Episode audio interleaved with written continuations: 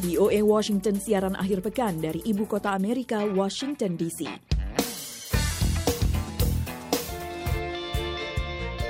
Hai, selamat malam semua. Bertemu lagi dalam VOA Weekend edisi Sabtu 18 Juli 2020 bersama saya Made Yoni Dan saya Irfan Isan. Wah, sudah lama sekali nih kita tidak menemani pendengar berakhir pekan ya Yon. Tapi semoga semuanya baik, sehat dan tetap menjaga protokol kesehatan meskipun PSBB sudah mulai dilonggarkan.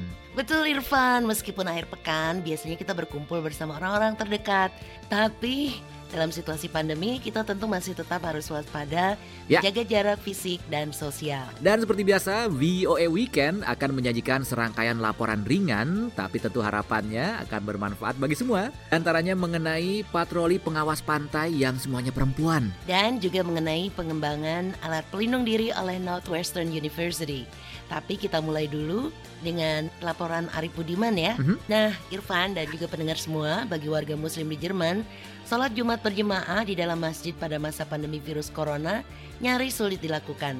Para pengurus sebuah gereja di Berlin memahami kesulitan mereka. Mereka lalu menawarkan umat Islam menjalankan salat berjemaah di dalam gereja mereka. Kita ikuti laporan Arif Budiman berikut ini. Sejak Mei lalu, pemerintah Jerman melonggarkan kebijakan terkait pembatasan-pembatasan dalam mengendalikan wabah virus corona. Salah satu di antaranya adalah mengizinkan tempat-tempat ibadah kembali buka, namun dengan membatasi jumlah pengunjungnya. Masjid Dar As-Salam di distrik Neukölln, Berlin harus mematuhi aturan baru itu. Walhasil, masjid yang biasanya menampung sekitar seribu orang pada saat salat Jumat hanya bisa mengizinkan sejumlah kecil saja yang bisa berpartisipasi. Salah satu aturan menyebutkan jarak seseorang dengan orang-orang lainnya setidaknya harus satu setengah meter. Apalagi jelas-jelas pemerintah Jerman hanya mengizinkan orang-orang berkumpul dalam jumlah yang tidak lebih dari 50 orang. Para pengurus gereja Martha Lutheran di Kurzburg yang tidak jauh dari Masjid Darussalam memahami keprihatinan ini. Mereka pun menawarkan kesempatan bagi umat Islam untuk menjalankan salat Jumat di gereja mereka yang ukurannya jauh lebih besar. Para pengurus Masjid Dar As-Salam menyambut tawaran itu.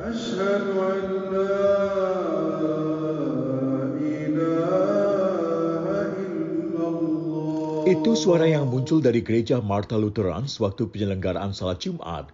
Muhammad Taha Sabri, Imam Masjid Dar bersyukur atas tawaran itu.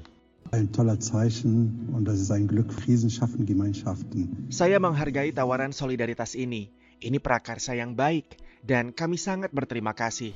Karena peraturan social distancing, masjid kami terlalu kecil untuk menampung banyak orang untuk kegiatan sholat berjamaah seperti sholat Jumat. Gereja melihat penderitaan muslim dan menawarkan solusi. Ini sungguh menggembirakan. Wabah menjadikan kita sebuah komunitas. Krisis menyatukan kita semua. Wanita Filamor, juru bicara masjid itu juga mengungkapkan kegembiraannya. Ia mengatakan membolehkan muslim bersembahyang di gereja merupakan peluang yang baik untuk membuka dialog antar agama. Menurutnya, kerukunan antar agama bisa tercipta bila orang-orang berusaha memahami ajaran-ajaran agama lain. Samir Hamdun, seorang muslim yang ikut salat Jumat di gereja Martha Lutheran, mengaku merasa aneh menjalankan ibadah Islam di gereja. First, when you get into the, the, the church, it is, was a strange feeling because of the music instrument and the photos. So it is something different from the mosque. Ada perasaan aneh yang muncul sewaktu saya pertama kali berada di dalam gereja. Saya melihat gambar-gambar, patung-patung, dan ornamen-ornamen lain yang ada dalam gereja. Namun setelah saya mengabaikan semua itu, saya pikir ini kan rumah Tuhan, jadi muslim boleh sholat di sini. Yang tak kalah menarik, Monica Matthias, pastor gereja Martha Lutheran, bahkan terkadang ikut salat Jumat bila sedang senggang. Saya kira apa yang terjadi di gereja ini sangat menyegarkan dan merupakan sebuah berkah bagi kami semua. Sungguh menyenangkan mendengarkan suara orang mengumandangkan azan. Saya ikut salat dengan mereka, mendengarkan khutbah dan bahkan saya diberi kesempatan untuk menyampaikan ceramah dalam bahasa Jerman. Sewaktu saya mendengarkan khutbah, saya sering kali berkata, ya, ya, ya, karena apa yang menjadi keprihatinan kami pada dasarnya sama, dan kami ingin belajar dari Anda. Sungguh indah bisa merasakan itu. Karena kesediaan gereja Martha Lutheran membuka pintu mereka, kini umat Islam di Berlin memiliki dua pilihan salat Jumat, di masjid atau gereja. Berkat gereja itu pula, lebih banyak muslim merasa lebih dirangkul di negara yang mayoritas penduduknya beragama Kristen. Terlepas dari semangat solidaritas antar agama, banyak masjid di Jerman terancam tutup.